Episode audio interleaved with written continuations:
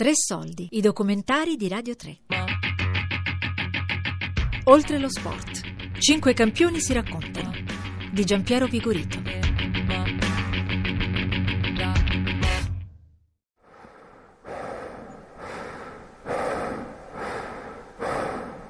La velocità è la regina della, dell'atletica, come l'atletica è la regina dello sport.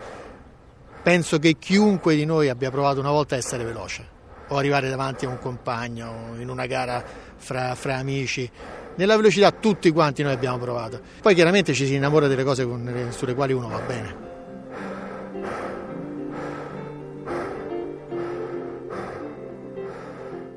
Le pagine del tuo diario sportivo hanno bisogno di essere integrate.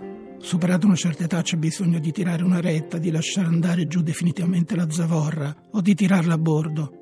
È una questione esistenziale, addirittura biografica. Ci sono i tuoi amori lì dentro, devi fartene una ragione. E devi provare soprattutto a misurare le regole del presente con le passioni del passato. Quel passato che Maurizio Mercuri, lo voglio o no, è stato consacrato allo sport, all'atletica leggera. Ecco, buono l'addio.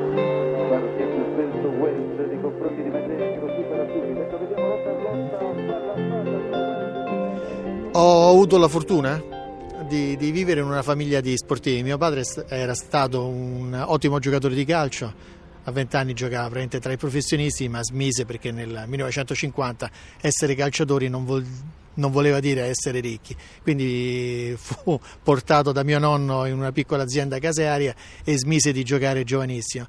Però per lui e per mamma, che era molto brava nel salto in alto, avere, fare sport era una cosa importante in famiglia, quindi studio e sport. Quindi sono stato un pochino avvantaggiato e portato sui campi un pochino anche da loro.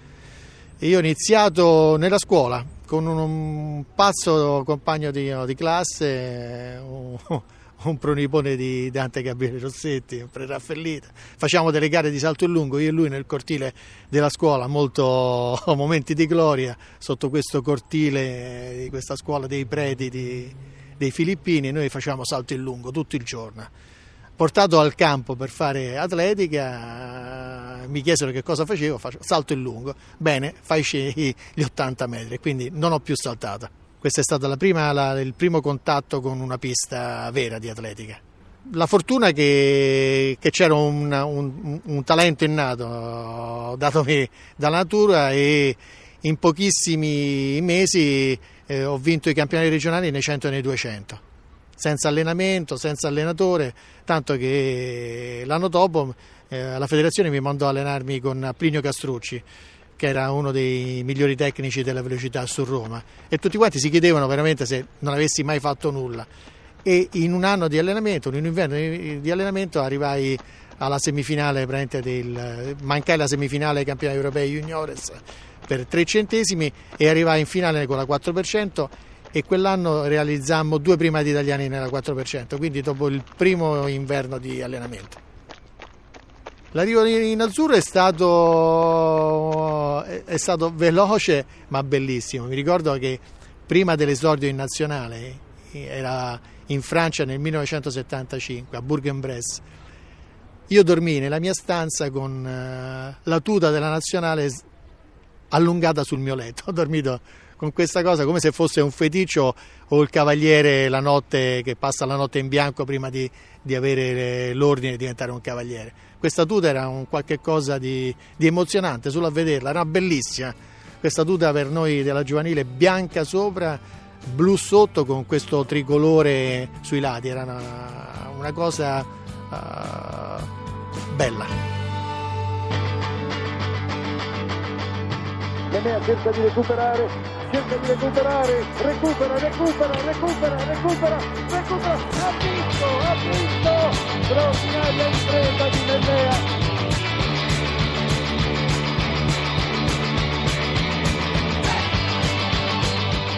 Maggio 1975 sono convocato per la prima volta al raduno della nazionale a Formia. Il raduno va particolarmente bene. Mi scoprono vedono che da perfetto o semi perfetto sconosciuto vado forte e decidono di farmi gareggiare insieme a Pietro Mennea a un meeting a Cava di Tirreni. La gara sarebbe stata quella dei 150 metri. perché Pietro allora tentava di, il mondiale nei 150. Bene, lui realizza il mondiale con 15-1 sui 150 e io con 16-1 uh, ottengo la migliore prestazione eh, della mia categoria sui 150 metri. Abbiamo gareggiato insieme quasi ignorandoci perché lui era già medaglia di bronzo alle Olimpiadi, però facemmo questa, una, una sorta di, di sfida di barletta dove noi eravamo gli italiani e invece dei francesi c'erano tre polacchi veramente bravi.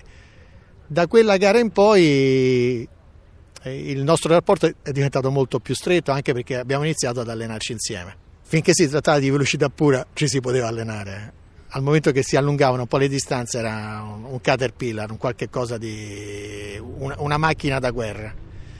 Devo dire di una spontaneità e di una educazione al di sopra di ogni regola. Con lui era difficile arrivare a salutare per primo, era lui che ti salutava per primo. Era un esempio, chiaramente un esempio difficilmente raggiungibile, era una sorta di, di, di monaco asceta, eh, inarrivabile per noi.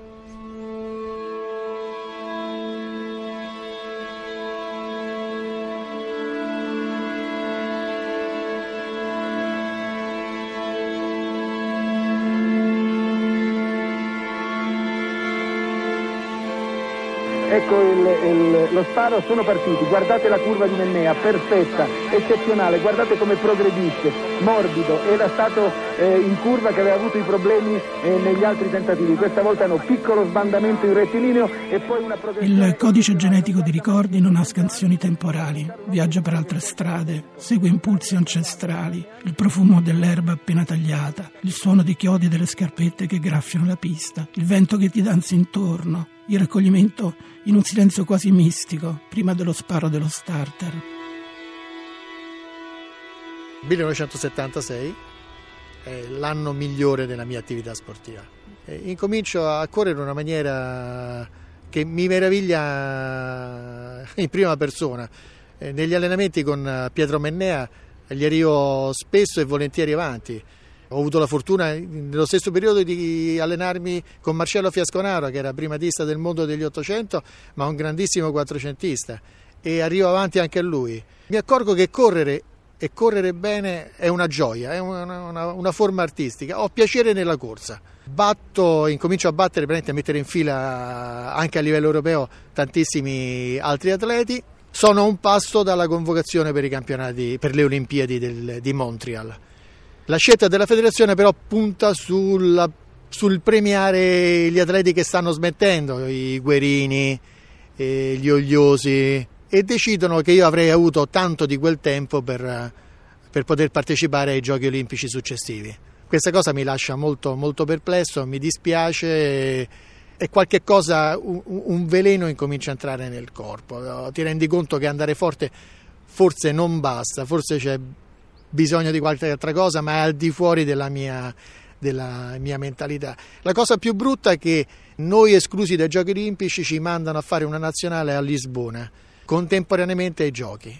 Realizzo il mio personale controvento a Lisbona e con quel tempo io sarei stato semifinalista olimpico a Montreal. Voleva dire essere nei migliori 16 nel mondo che per un bianco normodotato di 63 kg sarebbe stato un, uh, un, un sogno impensabile. L'essere rimasto poi a fare atletica me la seguitai, ma non con la stessa purezza d'anima. E come tutti i, i, i bei sogni, a volte questi si, si, si dissolvono come la nebbia in una bella giornata estiva e da, da, da sogni o aspirazioni di, di, competere ancora a livello internazionale ti accorgi che tu non sei più in grado di correre. Nel mio caso eh, smisi a un'età che oggi come oggi è ritenuta veramente giovane, intorno ai 23 anni io smisi di fare atletica per un grosso problema ai due tendini di Achille. Io non riuscivo praticamente più a camminare. L'ultimo anno mi, mi facevano allenare eh, facendomi delle fasciature per scaricare il dolore ai tendini, ma al momento che uno li toglieva era praticamente un invalido, era, non, non, riusciva a camminare. Una, una cosa eh, tanto che ho apprezzato tantissimo un film che non, Avatar e mi sono trovato in lui perché io, uh, lui a un certo punto il protagonista che è un invalido si trova eh, a, a, in un corpo di, di, di, una, di, questo avatar. E al momento che lui riesce a sentire di nuovo il peso sui piedi, l'uso delle gambe, impazzisce, ha un momento di felicità eh, incontrollabile dove cadono in, in, questa infermeria, cadono le, le lettighe, cadono, lui fa, stacca i fili.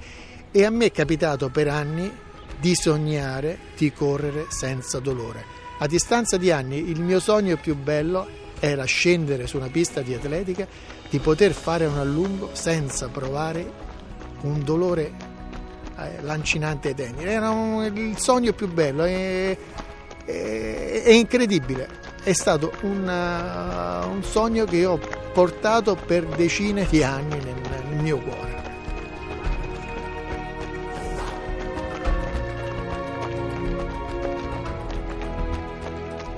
L'ultimo anno, eh, prima di smettere, penso di aver interpellato 12 ortopedici per il problema ai, ai tendini d'Achille. E poi, io venendo da lettere, ecco, tendine d'Achille, perché Achille è vulnerabile in una parte, diciamo, ignobile del corpo, un pezzo di un retropiede, insomma, come al cuore magari molto più bello, al collo. Perché proprio? Perché il dolore al tendine d'Achille è una cosa invalidante per una, per una, persona, è una cosa che non ti permette di scendere un gradino, non ti permette di correre, non, non, non ti permette di fare nulla che abbia una cinecità, che abbia un movimento. E girai tantissimi ortopedici. C'era qualche possibilità in Finlandia, ma devo dire che chi è stato operato difficilmente è tornato a correre velocemente, calcificazioni. Non ho avuto questo coraggio, sono un vigliacco, tra le altre cose, non sono mai stato in una camera operatoria. Sono e ho un vigliacco, uno che forse ha, si è reso conto che la vita non era solo nella corsa e che non sarei tornato assolutamente più quello di prima. Smettere per me è stato non facile, ma avevo altri obiettivi, altri, altri desideri da realizzare. Una curiosità, una, un non fermarsi. E mi è dispiaciuto molto perché non ho deciso io il momento quando smettere però avevo altre cose, ho avuto altre cose da fare dove la mia esperienza sportiva tra altre cose è servito molto. Devo dire che in altri colleghi sportivi la cosa non è stata così serena e così, così facile. Eh, molte persone hanno avuto delle vere e proprie difficoltà nell'abbandonare l'attività, traumi, eh, mortificazioni, eh, depressioni, stati depressivi in tantissimi atleti sono all'ordine del giorno e devo dire che l'atleta può avere una marcia in più perché è abituato, eh, lo dico spesso, io adesso mi cito, insomma, quando tu ti trovi su una riga di partenza, su un 100 metri, che hai eh, quattro velocisti americani, il velocista eh, inglese, non puoi avere paura, anche se forse dovresti averla. E quindi io posso aver paura di, di confrontarmi sulla strategia di mercato, su, nel mondo del lavoro l'atleta ha un, un, qualche cosa in più, però deve essere supportato da delle basi anche eh, lavorative importanti. E poi sai che se hai sognato una sola volta le tue imprese, quel sogno ripartirà sempre, perché come diceva il suo compagno Mennea, fuori dal sogno fa freddo.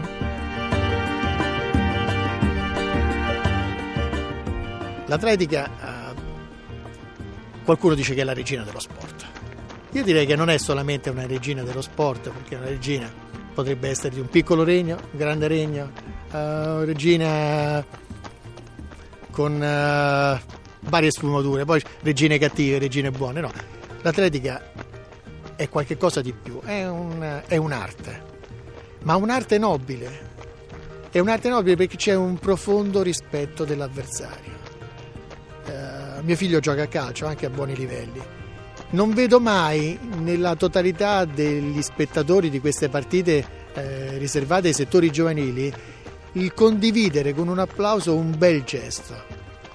Nella, nell'atletica il bel gesto lo può fare chiunque. Il, l'avversario che ti ruberà la medaglia d'oro nel senso sportivo, eh, quello che ti tirerà giù dal podio, ma chiunque apprezza e condivide con un'esclamazione, un, un applauso, la bellezza del gesto.